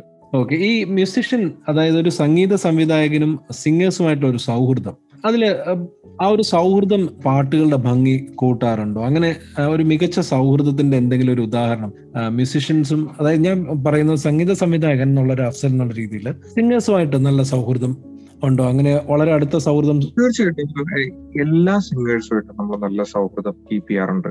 ഇപ്പോ അത് സീനിയർ ആയിട്ടുള്ള ആളുകളുടെ കാര്യത്തിലാണെങ്കിലും ജൂനിയർ ആയിട്ടുള്ള ആളുകളുടെ ഇപ്പോൾ പോപ്പുലർ സിംഗേഴ്സ് ആയിട്ടുള്ള നജീം അർഷാദിനെ പോലെയുള്ള ആളുകളായിട്ടൊക്കെ എനിക്ക് വളരെ നല്ല റിലേഷനാണ് ഉള്ളത്. അതുപോലെ സിത്താര അതുപോലെ ആനയിമി എന്താ പറയുന്നത് അതുപോലെ തന്നെ ഈ പുതിയ പാട്ടുകൾ പാടി വരുന്ന കുട്ടികൾ ഇവരായിട്ടൊക്കെ എനിക്ക് നല്ല വളരെ നല്ല റിലേഷൻഷിപ്പ് ആണുള്ളത് അതുപോലെ തന്നെയാണ് നമ്മൾ വളരെ റെസ്പെക്റ്റോടുകൂടി നോക്കി കാണുന്നത് ജയേട്ടൻ ദാസേട്ടൻ അവരെയൊക്കെ സുജാത ചേച്ചി സുജാത ചേച്ചിയുടെ കാര്യം പ്രത്യേകിച്ച് പറയണം. കാരണം ഒരു സ്റ്റുഡന്റ് ആയിരുന്ന കാലത്തെ തന്നെ ചേച്ചി എനിക്ക് വേണ്ടി പാടിയിട്ടുള്ളതാണ്. എന്നെ ആ ഒരു സമയത്ത് ചേച്ചി എനിക്ക് തന്നിട്ടുള്ള ഒരു സപ്പോർട്ട് വളരെ വലുതായിരുന്നു. കാരണം ഒരുപാട് സീനിയർ ആയിട്ടുള്ള ടെക്നീഷ്യൻസിന്റെ അടുത്ത് മ്യൂസിഷ്യൻസിന്റെ അടുത്തൊക്കെ ചേച്ചി എന്നെ കുറിച്ച് വളരെ നല്ല രീതിയിലുള്ള റിമാർക്സ് പറഞ്ഞിട്ടുണ്ട്. നിങ്ങൾ തീർച്ചയായിട്ടും വർക്ക് ചെയ്യിപ്പിക്കേണ്ട ഒരാളാണെന്ന് പറഞ്ഞിട്ടുണ്ട്. എനിക്ക് തോന്നുന്നു എന്റെ ലൈഫുമായി കണക്ട് ചെയ്തിട്ട് ഇപ്പൊ എന്തെങ്കിലും ഒരു ഇന്റർവ്യൂ അല്ലെങ്കിൽ മറ്റെന്ത് കാര്യത്തിലാണെങ്കിലും ചേച്ചിയുടെ ഒരു സ്റ്റേറ്റ്മെന്റ് എപ്പോഴും നമ്മൾ എടുക്കാറുണ്ട്. കാരണം എന്ന് വെച്ചിട്ടുണ്ടെങ്കിൽ ചേച്ചി ആ മറ്റുള്ള സിംഗേഴ്സിൽ നിന്നും വ്യത്യസ്തതയോടുകൂടി അതായത് അതായത് ഞാൻ പറഞ്ഞത് അങ്ങനെയല്ല. നമ്മൾ എല്ലാ സിംഗേഴ്സുമായും വർക്ക് ചെയ്തിട്ടുണ്ടെങ്കിലും എന്റെയൊക്കെ ഒരു അപ്കമിങ് സ്റ്റേജിൽ ചേച്ചിയെ പോലെ അതുപോലെ തന്നെ സിംഗർ ശ്രീനിവാസ് ശ്രീനിയേട്ടൻ അവരെ പോലുള്ള ആൾക്കാർ തന്നിട്ടുള്ള ഒരു സപ്പോർട്ട് എന്ന് പറയുന്നത് വളരെ വലുതാണ് ഈ സിംഗേഴ്സിന്റെ കാര്യം പറഞ്ഞപ്പോഴാണ് അടുത്തിടെ കൊൽക്കത്തയിൽ നിന്നുള്ള ഒരു ഗായിക. അവർ ബംഗാളിയാണ് അവരുടെ മാതൃഭാഷ. ഹൗവ ഫാത്തിമ. അവർക്കും കാഴ്ചയുടെ പരിമിതിയുള്ള അവരെ കൊണ്ട് അരുമപ്പൂമട്ട് എന്നുള്ളൊരു മലയാളത്തിൽ ഒരു പാട്ടുപാട് പഠിപ്പിച്ചു. ആ കുട്ടി ശരിക്കും കൽക്കട്ടയിൽ നിന്ന് ഇവിടെ എത്തിപ്പെട്ടതാണെങ്കിലും കുറച്ച് നാളുകളായിട്ട് കേരളത്തിൽ തന്നെയാണ് ഉള്ളത്? അതായത് രണ്ടായിരത്തി പതിനഞ്ചിലാണ് ആ കുട്ടി ആദ്യമായിട്ട് കേരളത്തിൽ വന്നുപെടുന്നത് ഏകദേശം എനിക്ക് തോന്നുന്നു ഒരു ആറു വർഷമായിട്ട് അവരിവിടെ തന്നെയാണ് ഉള്ളത്. ഈ ഒരു കാലയളവിന്റെ ഇടയിൽ അവരെ കൊണ്ട് പറ്റുന്ന രീതിയിലുള്ള മലയാളമൊക്കെ അവർ പഠിച്ചെടുത്തിട്ടുണ്ട് എന്തായാലും. അപ്പോൾ ശരിക്കും പറഞ്ഞിട്ടുണ്ടെങ്കിൽ എന്റെ ഒരു ഫ്രണ്ട് നിസാർ എന്ന് പറയുന്ന എന്റെ ഒരു ഫ്രണ്ടാണ് ശരിക്കും പറഞ്ഞിട്ടുണ്ടെങ്കിൽ ഈ കുട്ടിയുടെ ഒരു വീഡിയോ ഈ കുട്ടി വീഡിയോ അയച്ചു തരാൻ കാരണം എന്ന് വെച്ചിട്ടുണ്ടെങ്കിൽ ഈ കുട്ടി ആ വീഡിയോയിൽ ഈ കുട്ടി എന്റെ പാട്ടാണ് പാടിയിട്ടുണ്ടായിരുന്നത്. അതായത് ശ്രേയ ഘോഷാൽ പാടിയിട്ടുള്ള വാഹിദ എന്ന് പറഞ്ഞിട്ടുള്ള മൈലാഞ്ചി മുഞ്ചിലെ വീട്ടിലെ ഒരു സോങ് ആണ് ആ കുട്ടി ദർശന ടി വിക്ക് വേണ്ടിയിട്ട് ഒരു പ്രോഗ്രാമിൽ പാടിയ വീഡിയോ ക്ലിപ്പാണ് എനിക്ക് അയച്ചത്. അപ്പൊ അത് നമ്മൾ അങ്ങനെ പല ആളുകളുടെയും വീഡിയോ ക്ലിപ്പ് അങ്ങനെ കാണാറുണ്ട്.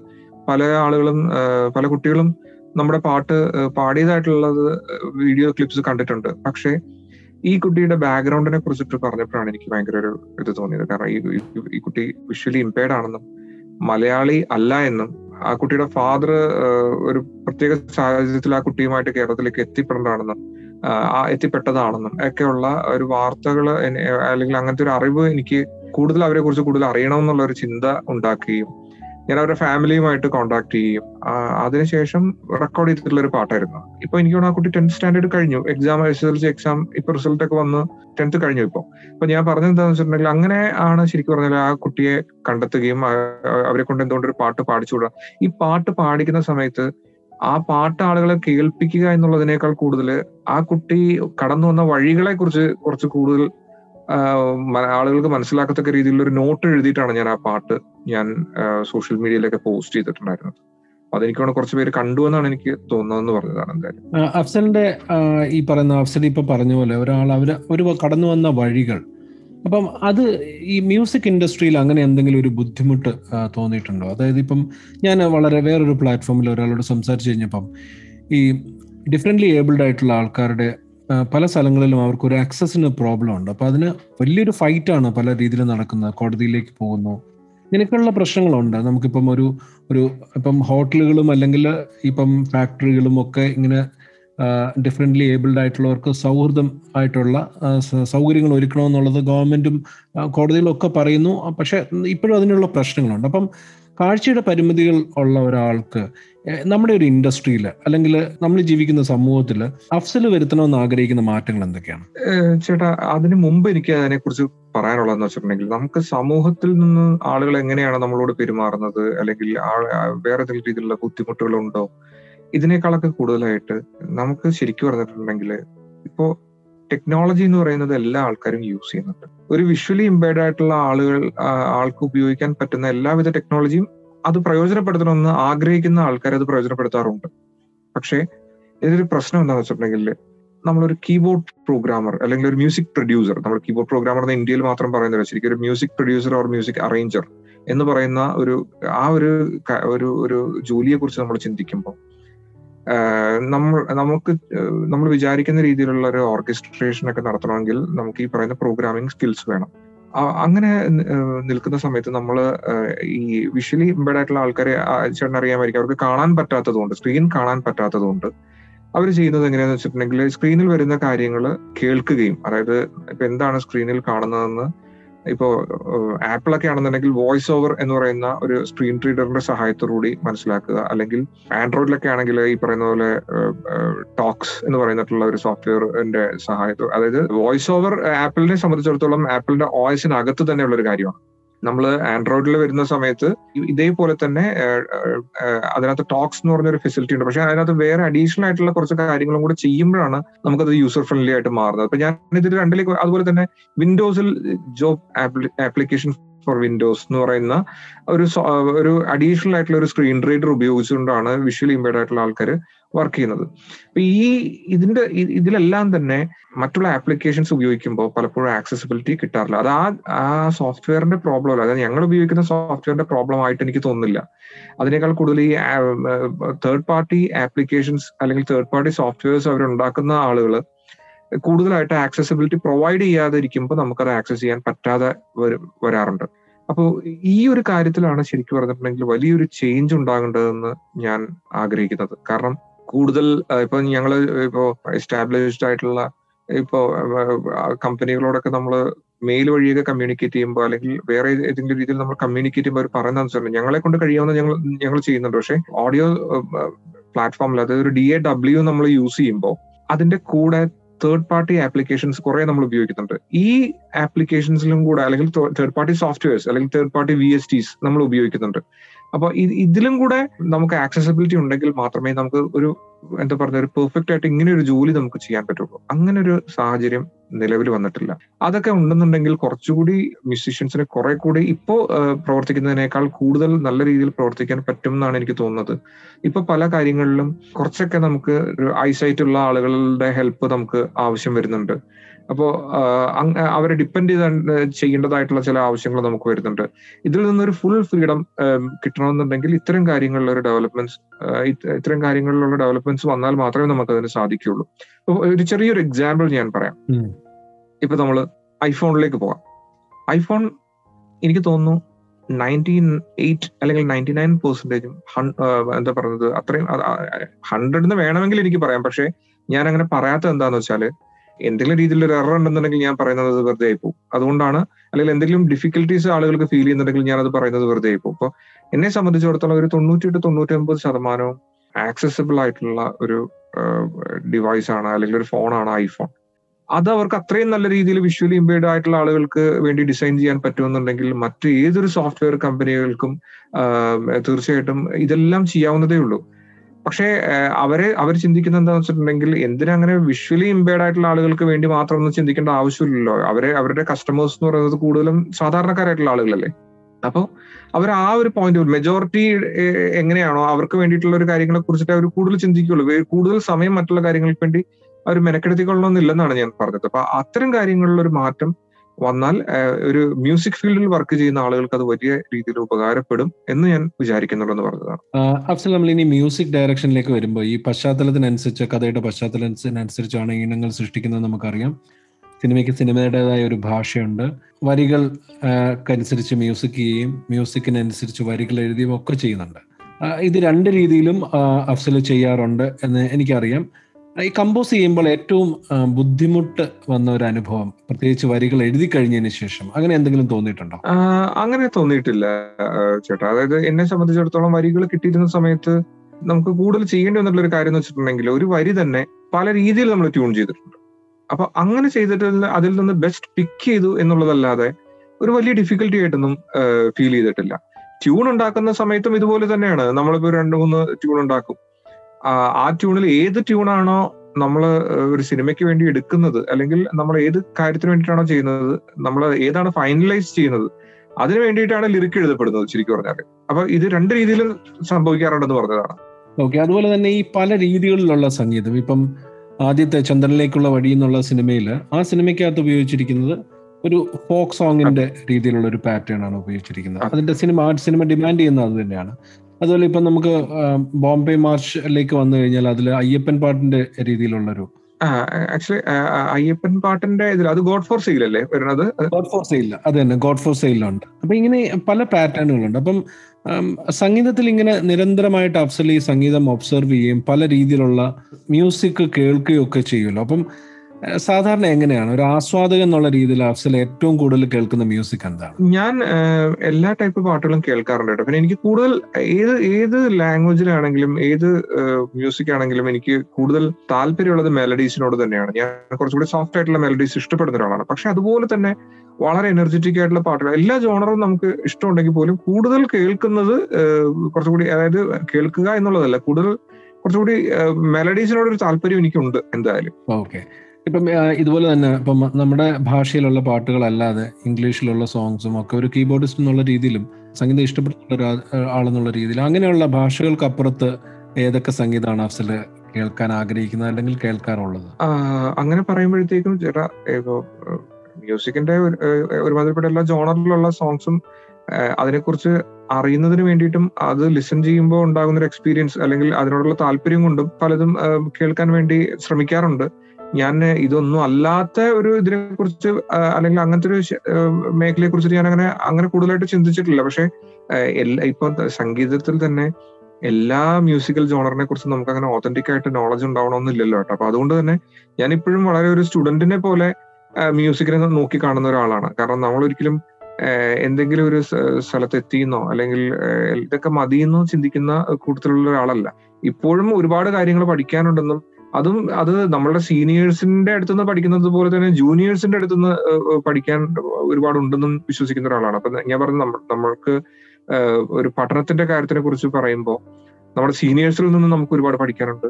തീർച്ചയായിട്ടും നമ്മുടെ ജൂനിയേഴ്സിൽ നിന്നും അവരുടെ ഒരുപാട് കാര്യങ്ങൾ പഠിക്കാനുണ്ടെന്ന് വിശ്വസിക്കുന്ന ഒരാളാണ് അഫ്സൽ ചെയ്ത ഇപ്പൊ ഈ പറയുന്ന പന്ത്രണ്ട് പതിമൂന്ന് സിനിമകളും അല്ലെങ്കിൽ ആൽബം സോങ്സും ഒക്കെ ഒരുപാട് പാട്ടുകൾ ചെയ്തിട്ടുണ്ട്. അതിൽ ആളുകൾക്ക് ഏറ്റവും ഇഷ്ടപ്പെട്ടതെന്ന് അഫ്സലിനെ കാണുമ്പോൾ പറയുന്ന പാട്ടുകൾ ഏതൊക്കെയാണ്? എന്റെ ഫേവറേറ്റ് ആക്ച്വലി കലണ്ടറിലെ പാട്ടുകൾ ഗന്ധരാജൻ എന്നുള്ള ആ പാട്ട് എന്റെ ഒരു ഫേവറേറ്റ് ആണ്. അതുപോലെ തന്നെ വിരിയുന്നു കൊഴിയുന്നു എന്നുള്ള പാട്ട് എന്റെ ഫേവറേറ്റ് ആണ്. ഇമ്മാനുവലിലെ ആ ഒരു പള്ളിയിലെ ആ ക്രിസ്തീയ ഭക്തിഗാനം പോലത്തെ ആ ഒരു ടോണിലുള്ള പാട്ട് എനിക്ക് ഭയങ്കര ഇഷ്ടമാണ്. അപ്പം അഫ്സലിനെ കാണുമ്പോൾ ഏറ്റവും കൂടുതൽ ആൾക്കാർ പറയുന്നത് ഏത് പാട്ടിനെ കുറിച്ചാണ്? പലപ്പോഴും ആൾക്കാർ എന്നെ കാണുമ്പോൾ ഓണവെയിൽ ഓളങ്ങളിൽ താലി കിട്ടുന്ന നേരം എന്ന് പറയുന്ന പാട്ട് ചെയ്തിട്ടുള്ള മ്യൂസിക് ഡയറക്ടർ ആണെന്ന് ചോദിക്കും. കാരണം എന്തോന്ന് എന്താന്ന് വെച്ചിട്ടുണ്ടെങ്കിൽ ആ പാട്ട് ഇറങ്ങി ആ പാട്ട് ഇറങ്ങിയത് ഏകദേശം ഓണക്കാലത്തിന് അടുപ്പിച്ചിട്ടാണ്. പിന്നെ അത് ആ പാട്ട് ഒരു ഓണത്തിനെ കുറിച്ചിട്ടുള്ള ഒരു പാട്ടായിരുന്നു. പിന്നെ കുറച്ച് ആയിട്ടുള്ള ഒരു പാട്ടായിരുന്നു.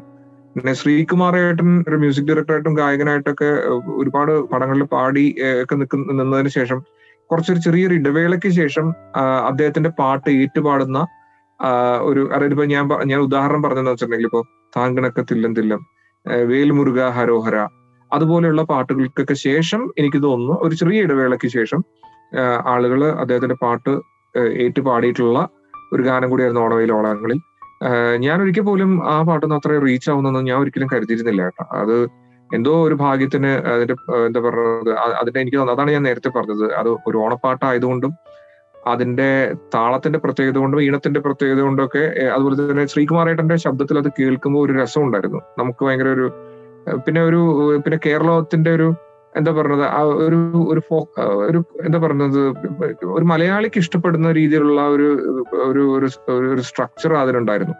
അപ്പൊ അതുകൊണ്ട് തന്നെ അത് ആൾക്കാർ പറഞ്ഞിട്ടുണ്ട്. അതുപോലെ തന്നെ ഇമ്മാനുവലിന്റെ മ്യൂസിക് ഡയറക്ടർ അല്ലേ എന്നുള്ള രീതിയിൽ കുറെ ആൾക്കാർ എന്നോട് ചോദിച്ചിട്ടുണ്ട്.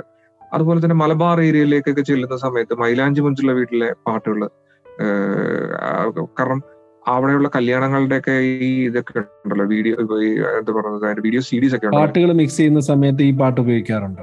അതായത് ഈ ഇത്ര അതായത് വിഷ്വൽ ഷൂട്ട് ചെയ്തതിനു ശേഷം പാട്ടുകൾ പ്ലേസ് ചെയ്യുന്ന സമയത്ത് ഈ മൈലാഞ്ചി മുഞ്ചുള്ള വീട് എന്ന് പറഞ്ഞ പടത്തിലെ പാട്ടുകളൊക്കെ അവർ ഒരുപാട് ഉപയോഗിക്കാറുണ്ട്. പിന്നെ പല പല സ്റ്റേജ് ഷോസ് സ്റ്റേജ് ഷോസിലൊക്കെ ഈ ഡാൻസ് പെർഫോമൻസിനൊക്കെ വേണ്ടിയിട്ട് അവരത് ഉപയോഗിച്ചിട്ടുണ്ട്. അപ്പൊ അത്തരം രീതിയിലൊക്കെ ആ പാട്ടിന് ആ മലബാർ ഏരിയയിൽ കൂടുതൽ ഒരു ആക്സെപ്റ്റൻസ് ഉണ്ടായിട്ടുണ്ടെന്ന് എനിക്ക് തോന്നിയിട്ടുണ്ട്. അതുപോലെ തന്നെ ഞാൻ ഒരിക്കലും പ്രതീക്ഷിക്കാത്ത ഒരു കാര്യമായിരുന്നു. തീരം എന്ന് പറയുന്ന വളരെ ചെറിയൊരു സിനിമ. ഒരു സ്റ്റാർ കാസ്റ്റ് ഇല്ലാത്ത സിനിമ. പക്ഷെ അതിന്റെ സംഗീത വിഭാഗത്തിനെ കുറിച്ച് നമ്മൾ പറയുമ്പോൾ വലിയ താരമൂല്യമുള്ള ആളുകളൊക്കെ അതിനകത്ത് പാടിയിട്ടുണ്ടായിരുന്നു. എന്ന് പറഞ്ഞാൽ അർമാൻ മല്ലിക്ക് അതിലാണ് ആദ്യമായിട്ട് പാടുന്നത്. ശ്രേയ ഘോഷാൽ അതിൽ പാടിയിട്ടുണ്ടായിരുന്നു. ബംഗാളിലെ വളരെ പോപ്പുലർ ആയിട്ടുള്ള ഒരു സിംഗർ ആയിട്ടുള്ള അന്വേഷ ദത്ത ഗുപ്ത ആദ്യമായിട്ട് മലയാളത്തിൽ ഡെബ്യൂ ചെയ്യുന്നത് അതായത് ഒരു മലയാള സിനിമയ്ക്ക് വേണ്ടി പാടുന്നത് ഈ സിനിമയിലാണ് അങ്ങനെ പല പ്രത്യേകതകൾ ഈ ബി കെ ഹരിനാരായണന്റെ വരികൾ ഉണ്ടായിരുന്നു അതിനകത്ത്. അപ്പൊ ഞാൻ പറഞ്ഞത് അങ്ങനെ ആ രീതിയിലൊക്കെയുള്ള പ്രത്യേകതകൾ ആ സിനിമ ആ പാട്ടുകൾക്ക് ആ സിനിമയിലെ പാട്ടുകൾക്ക് ഉണ്ടായിരുന്നു. അപ്പൊ അതും ഈ പറയുന്നത് പോലെ തന്നെ വലിയ രീതിയിൽ ആളുകൾ ശ്രദ്ധിച്ചിട്ടുള്ള ഒരു പാട്ട് കൂടിയായിരുന്നു കേട്ടോ. പ്രത്യേകിച്ച് ഞാനും നീയും എന്ന് പറഞ്ഞ പാട്ടും ഞാൻ വരും ഈ പാതയിൽ എന്ന് പറയുന്ന അർമാൻ മല്ലിക്ക് പാടിയിട്ടുള്ള പാട്ട്. അതായത് ഞാൻ ഞാനും നീ എന്ന് പറയുന്നത് ശ്രേയ ഘോഷാൽ പാടിയിട്ടുള്ള പാട്ട്. അതുപോലെ തന്നെ ഞാൻ വരും ഈ പാതയിൽ എന്ന് പറയുന്നത് അർമാൻ മല്ലിക്ക് പാടിയിട്ടുള്ള ഒരു പാട്ടായിരുന്നു. ഞാൻ കഴിഞ്ഞ കുറേ ദിവസങ്ങൾ ഈ അഫ്സലിന്റെ ഒരു ഇന്റർവ്യൂവിന് വേണ്ടി പ്രിപ്പയർ ചെയ്യുന്ന സമയത്ത് ഞാൻ അഫ്സലിന്റെ എല്ലാ പാട്ടുകളും ഇങ്ങനെ കേട്ടു നോക്കായിരുന്നു. പ്രത്യേകിച്ച് സിനിമകളിലെയും ആൽബങ്ങളിലെയും ഒക്കെ അപ്പൊ ഈ ചിറകാർന്ന മൗനം എന്നുള്ളൊരു പാട്ട് അത് അതിലെ യൂട്യൂബ് കമന്റ്സ് വായിക്കാൻ ഭയങ്കര രസമാണ്. അതായത് മലയാളത്തിലെ ഏറ്റവും മനോഹരമായ മെലഡികളിൽ ഒന്നാണ്.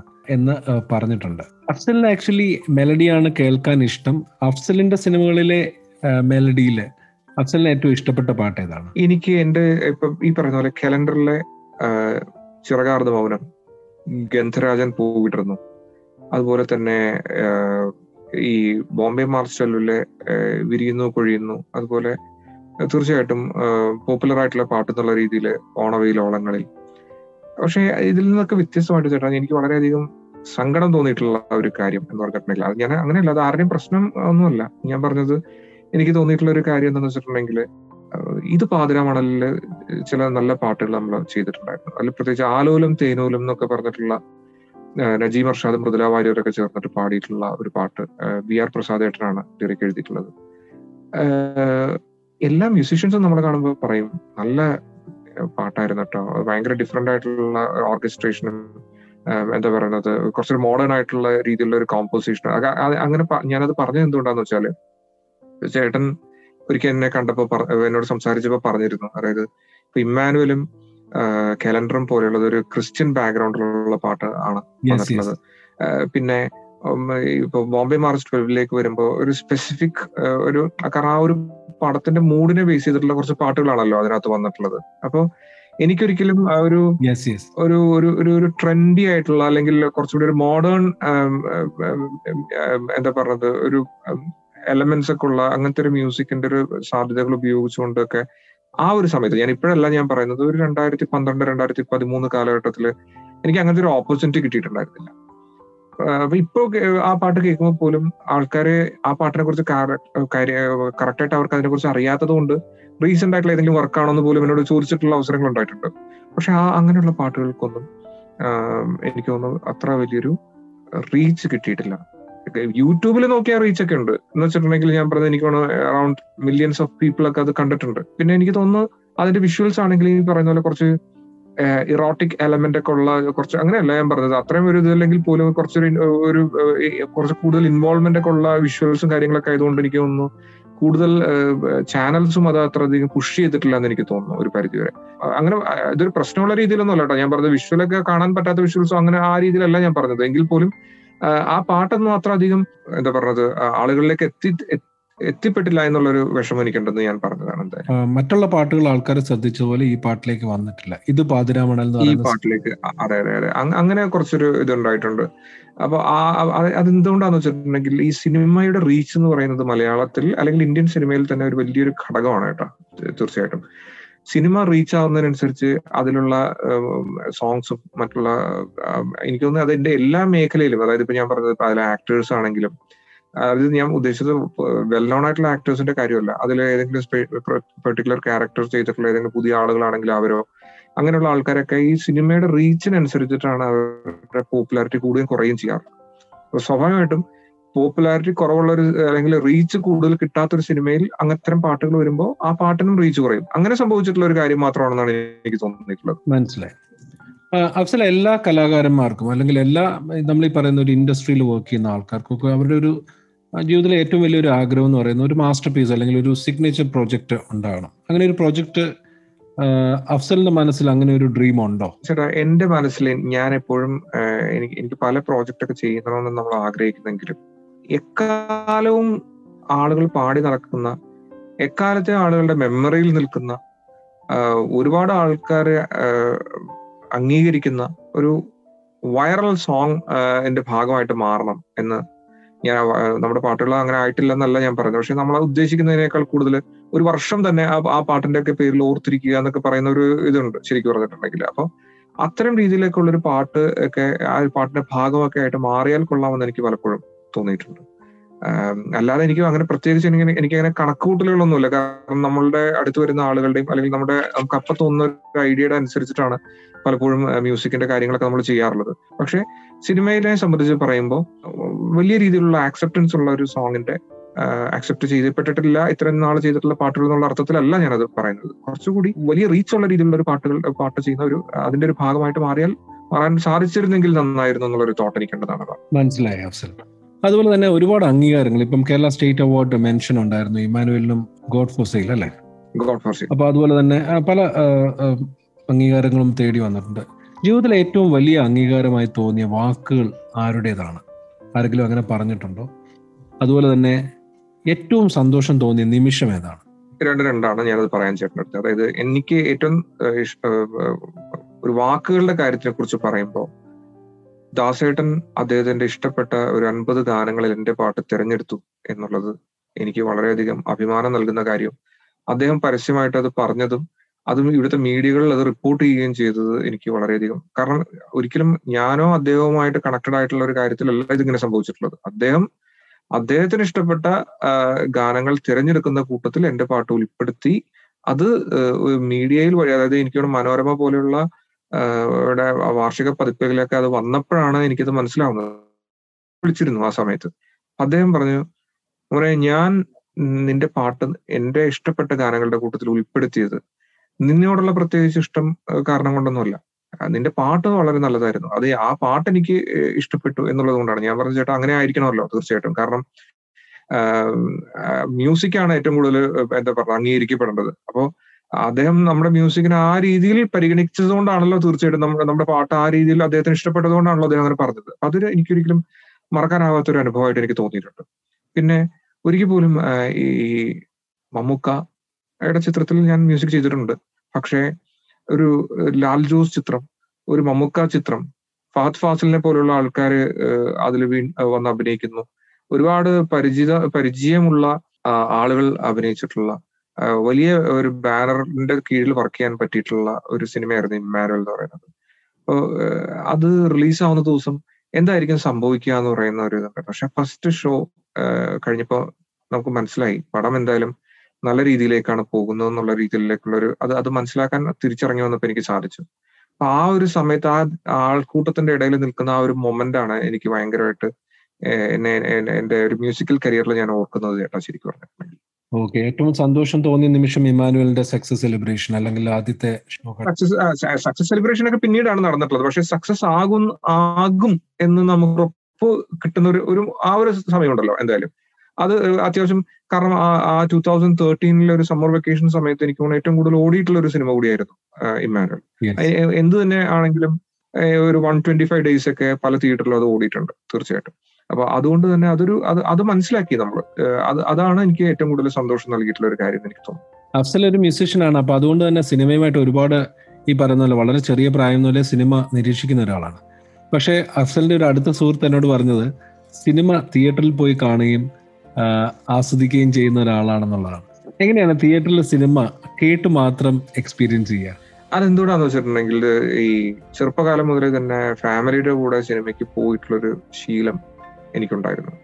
അത് കൂടാതെ ചേട്ടാ ഇന്നത്തെ കാലത്തൊക്കെ ചേട്ടനൊക്കെ ഓർമ്മയുണ്ടാവുമായിരിക്കും. അതായത് നമ്മുടെ ചെറുപ്പകാലത്തൊക്കെ വീടുകളിൽ ഈ എല്ലാ സ്ഥലത്തൊന്നും വി സി ആറും വി സി പി ഒന്നും ഇല്ലെങ്കിലും നമ്മുടെയൊക്കെ പ്രത്യേകിച്ച് എന്റെയൊക്കെ പല റിലേറ്റീവ്സിന്റെ വീട്ടിലാണെങ്കിൽ നമ്മുടെ വീട്ടിലൊക്കെ അതുപോലെയുള്ള എന്താ പറയുന്നത് പി സി ആർ ഒക്കെ ഉണ്ടാകുന്ന ഒരു സമയത്ത് എന്ന് പറഞ്ഞിട്ടുണ്ടെങ്കിൽ നമ്മൾ ഈ പടത്തിന്റെ വീഡിയോ ടേപ്പ് ഇട്ടിട്ട് സിനിമ കാണുന്ന ഒരു രീതി ഉണ്ടല്ലോ. പണ്ട് മുതലേ ഉണ്ടല്ലോ ആളുകൾക്ക് ശരിക്കും പറഞ്ഞിട്ടുണ്ടെങ്കിൽ. അത് അതാണ് ശരിക്കും പറഞ്ഞിട്ടുണ്ടെങ്കിൽ അത്തരം സിനിമകളിട്ട് കാണുന്നത് ചിലപ്പോൾ അത് ഒരു പ്രാവശ്യമായിരിക്കില്ല ചിലപ്പോൾ നമ്മൾ കാണുന്നത്. കാരണം നമ്മുടെ വീട്ടിൽ തന്നെ വീഡിയോ കാസറ്റും വി സി ആർ ഒക്കെ ഉണ്ടാ ടി വി ഒക്കെ ഉണ്ടാകുമ്പോൾ ഉള്ള ഒരു അഡ്വാന്റേജ് എന്ന് വെച്ചിട്ടുണ്ടെങ്കിൽ നമ്മൾ ചിലപ്പോൾ ഒരു പ്രാവശ്യം നമ്മൾ ചിലപ്പോൾ ഒറ്റയ്ക്ക് കാണും. ചിലപ്പോൾ പാരന്റ്സ് അല്ലെങ്കിൽ ഫാമിലി എല്ലാവരും ഇരുന്ന് കാണുന്ന സമയത്ത് ചിലപ്പോൾ ഒരു പ്രാവശ്യം കൂടി കാണും. അപ്പൊ ഈ ഇങ്ങനെയുള്ള ഈ പല പല സമയത്തായിട്ട് ഇതിനെ ക്ലോസ് ആയിട്ട് ഇങ്ങനെ വാച്ച് ചെയ്യാൻ പറ്റുന്നത് എനിക്ക് ഭയങ്കരമായിട്ടുള്ളൊരു അത് അത് അത്തരം ആ ഒരു കാര്യമൊക്കെയാണ് സിനിമയെ സിനിമയുമായിട്ട് നമ്മളെ കൂടുതൽ അടുപ്പിക്കുന്നതെന്നാണ് എനിക്ക് തോന്നിയിട്ടുള്ളത്. കാരണം സിനിമ കാണാനായിട്ടുള്ള ഭയങ്കരമായിട്ടുള്ള ആഗ്രഹം ഉണ്ടാവുക. സിനിമയുടെ ഡീറ്റെയിൽസിനെ കുറിച്ച് അറിയാനായിട്ടുള്ള ആഗ്രഹം ഉണ്ടാവുക. മറ്റുള്ള ആൾക്കാരൊക്കെ വലിയ എന്താ പറയുന്നത് നടീനടന്മാരെ ആരാധിക്കുന്നത് പോലെയുള്ള ആരാധന നമുക്ക് ഇപ്പൊ പ്രത്യേകിച്ച് മമ്മൂട്ടി മോഹൻലാൽ പോലെയുള്ള ആളുകളോട് ഉണ്ടാവുക. അങ്ങനെയൊക്കെയുള്ള കാര്യങ്ങളൊക്കെ ഇത്തരം രീതിയിൽ നിന്നുള്ള. അപ്പൊ തീർച്ചയായിട്ടും സിനിമ വളരെ ക്ലോസ് ആയിട്ട് വാച്ച് ചെയ്യുക എന്നുള്ളത് ചെറുപ്പകാലം മുതലേ എന്റെ ജീവിതത്തിൽ നടന്നിട്ടുള്ള ഒരു കാര്യം അതുകൊണ്ട് അത് വീണ്ടും തുടർന്നു കൊണ്ടുപോകുന്നു എന്ന് മാത്രമേ ഉള്ളൂ കേട്ടോ എന്തായാലും. അഫ്സലിന്റെ മക്കൾ ആരെങ്കിലും സംഗീതത്തിലേക്ക് താല്പര്യം പ്രകടിപ്പിച്ചു തുടങ്ങിയിട്ടുണ്ടോ? അങ്ങനെ പ്രകടമായിട്ട് കാണുന്നില്ല കേട്ടോ. പക്ഷെ അവർക്ക് മറ്റുള്ള പല കാര്യങ്ങളോടും എന്താ താല്പര്യം ഉണ്ട്. ഇപ്പൊ ചില അവർക്ക് വരയ്ക്കുക എന്നുള്ള അങ്ങനെയൊക്കെ ഉള്ളതിനോട് താല്പര്യം എന്റെ മൂത്ത മോൾക്കൊക്കെ ഉണ്ട്. അങ്ങനെയുള്ള താല്പര്യങ്ങളുണ്ട്. അങ്ങനെ അവർക്ക് അവരുടേതായിട്ടുള്ള രീതിയിലുള്ള ഒരു ടേസ്റ്റും കാര്യങ്ങളൊക്കെ ഉണ്ട്. പക്ഷെ മ്യൂസിക് എന്ന് പറയുന്നത് എന്താ പറയുന്നത്? അത് അത്ര ഒരു ഒരു മെയിൻ പ്രൊഫഷൻ ആയിട്ട് എടുക്കുക അല്ലെങ്കിൽ ഞാൻ ചെയ്തതുപോലെയുള്ള രീതിയിലേക്കുള്ള ഒരു കാര്യങ്ങൾ ഇപ്പൊ പ്രത്യേകിച്ച് എടുത്തു പറയുകയാണെങ്കിൽ എന്റെ മദറൊക്കെ ചെറുതായിട്ട് പാടുന്ന ഒരാളാണ്. അതുപോലെ തന്നെ എന്റെ മദറിലോയും അത്യാവശ്യം തെറ്റില്ലാത്ത രീതിയിൽ പാടുന്ന ഒരാളാണ്. അപ്പൊ ഇവർക്ക് രണ്ടുപേർക്ക് ഇത്തരം ഇതൊക്കെ ഉണ്ടായിട്ടാണെങ്കിൽ പോലും എന്താ പറയുന്നത് എന്റെ കുട്ടികൾക്ക് അത്ര അധികം ഒരു പാടാനുള്ള ഒരു വാസനയൊന്നും എനിക്ക് കണ്ടിട്ടില്ല. പക്ഷെ അവർക്ക് മറ്റു പ്രത്യേകതകൾ ഒരുപാട് മറ്റു താല്പര്യങ്ങൾ ഒരുപാടുണ്ട് ചേട്ടാ. അതിനെ കുറിച്ച് പറഞ്ഞപ്പോഴാണ് അഫ്സൽ ഒരു ഗായകനും കൂടിയാണ് ഇപ്പൊ ഈ അമ്മമുഖം അല്ലെങ്കിൽ മഴത്തു വിമാനം എന്നൊക്കെ പറയുന്ന ചില ആൽബങ്ങളിലൊക്കെ അഫ്സൽ സ്വന്തമായിട്ട് കമ്പോസ് ചെയ്തത് പാട്ടുകൾ അഫ്സൽ തന്നെ പാടുകയും ചെയ്തു. അങ്ങനെ ഒരു ഗായകനാവുമെന്ന് എപ്പോഴെങ്കിലും വിചാരിച്ചിരുന്നോ? ഒരിക്കൽ പോലും വിചാരിച്ചിട്ടില്ല ഇപ്പോഴും വിചാരിക്കുന്നില്ല ഏട്ടാ. ശരിക്കും പറഞ്ഞിട്ടുണ്ടെങ്കിൽ എന്താ പറയുന്നത്? ഈ മഴത്തു വിമാനം എന്നൊക്കെ പറയുന്നത് ലോക്ക്ഡൌൺ ഒക്കെ ഉണ്ടായിരുന്ന സമയത്ത് മ്യൂസിക്കൽ ആക്ടിവിറ്റി നമ്മുടെ ഭാഗത്തുനിന്നും കൂടെ എന്തെങ്കിലും കാര്യങ്ങളൊക്കെ ഉണ്ടാകണം എന്നുള്ളതിന്റെ ഭാഗമായിട്ട് പാടി എന്നുള്ളതിന്റെ അപ്പുറത്തേക്ക് ഒരു വലിയ ഒരു ഒരു ഒരു സിംഗിങ് ലെവലിലേക്ക് ഒരു സിംഗർ ആയിട്ട് വരിക എന്നുള്ള രീതിയിലേക്കൊന്നും നമ്മൾ ഒരിക്കലും ചിന്തിച്ചിട്ടില്ല. ശരിക്കും പറഞ്ഞാൽ ആ രീതിയിലൊന്നും ഞാൻ അതിനെക്കുറിച്ച് കണക്കാക്കിയിട്ടില്ല. അന്നാണെങ്കിലും ഇന്നാണെങ്കിലും ഈ അമ്മമുഖം ഈ പറയുന്ന പോലെ അതിന്റെ ലിറിസിസ്റ്റിന്റെ ഒരു നിർബന്ധം കൊണ്ട് പാടിയതാണ്. അപ്പോൾ ഒരിക്കലും സ്വന്തമായിട്ട് നമ്മളൊരു പാട്ട് പാടുന്ന തീരുമാനം എടുത്ത് പാടിയിട്ടുള്ള അങ്ങനെ അങ്ങനെയൊന്നും സംഭവിച്ച കാര്യങ്ങളല്ല അതൊന്നും. Thank you Afsal. ഒരുപാട് കാര്യങ്ങൾ സംസാരിച്ചു. അഫ്സലിന്റെ സംഗീത യാത്ര തുടങ്ങട്ടേ ഉള്ളൂ. ഇനിയും ഒരുപാട് ഉയരങ്ങളിൽ എത്താനുണ്ട്. അഫ്സൽ പറഞ്ഞ അഫ്സലിന്റെ ഒരു യാത്രയുടെ ഞാൻ ഞാൻ എപ്പോഴും അടുത്ത് നിന്ന് വാച്ച് ചെയ്യുന്ന ഒരാളാണ്. അപ്പം ഒരുപാട് സിനിമകൾ ഉണ്ടാവട്ടെ. ഒരുപാട് നല്ല സിനിമകൾ ചെയ്യാനിടവരട്ടെ. ചെയ്യാനിട വരട്ടെ സംഗീതത്തിൽ ഈ ഒരു യാത്ര ഇനിയും ഒരുപാട് ഉയരങ്ങളിൽ എത്തട്ടെ. Thank you so much Afsar തീർച്ചയായിട്ടും ചേട്ടൻ ഈ പറഞ്ഞതുപോലെ തന്നെ എന്റെ ലൈഫിൽ എന്താ പറയുന്നത് എനിക്ക് വളരെ ഒരു ഇമ്പോർട്ടന്റ് ആയിട്ടുള്ള ഒരാൾ കൂടിയാണ് ചേട്ടൻ. അതുപോലെ തന്നെ ചേട്ടന്റെ ഒരു സെഷനിൽ ഒരു സെഷന്റെ ഭാഗമായിട്ട് മാറാൻ ഈ ചേട്ടൻ ചേട്ടനോട് ഇങ്ങനെ ഒരു ഇന്റർവ്യൂവിൽ പങ്കെടുക്കാൻ സാധിച്ചത് തന്നെ വലിയൊരു കാര്യമായിട്ട് എനിക്ക് തോന്നുന്നത് so thank you so much ചേട്ടൻ. താങ്ക്സ് ലോട്ട് സംഗീത സംവിധായകൻ അഫ്സൽ യൂസഫാണ് നമ്മോട് സംസാരിച്ചത്. ഈ എപ്പിസോഡ് നിങ്ങൾക്ക് ഇഷ്ടമായെന്ന് കരുതട്ടെ. എപ്പിസോഡിനെ കുറിച്ചുള്ള അഭിപ്രായങ്ങളും നിങ്ങളുടെ നിർദ്ദേശങ്ങളും പോഡ്കാസ്റ്റ് ബൈ അരവിന്ദ് ചന്ദ്രശേഖരന്റെ ഫേസ്ബുക്ക് ഇൻസ്റ്റാഗ്രാം പേജിലൂടെ അറിയിക്കുമല്ലോ. വീണ്ടും മറ്റൊരു എപ്പിസോഡുമായി അടുത്തയാഴ്ച എത്തുന്നതുവരെ എല്ലാവർക്കും നന്ദി.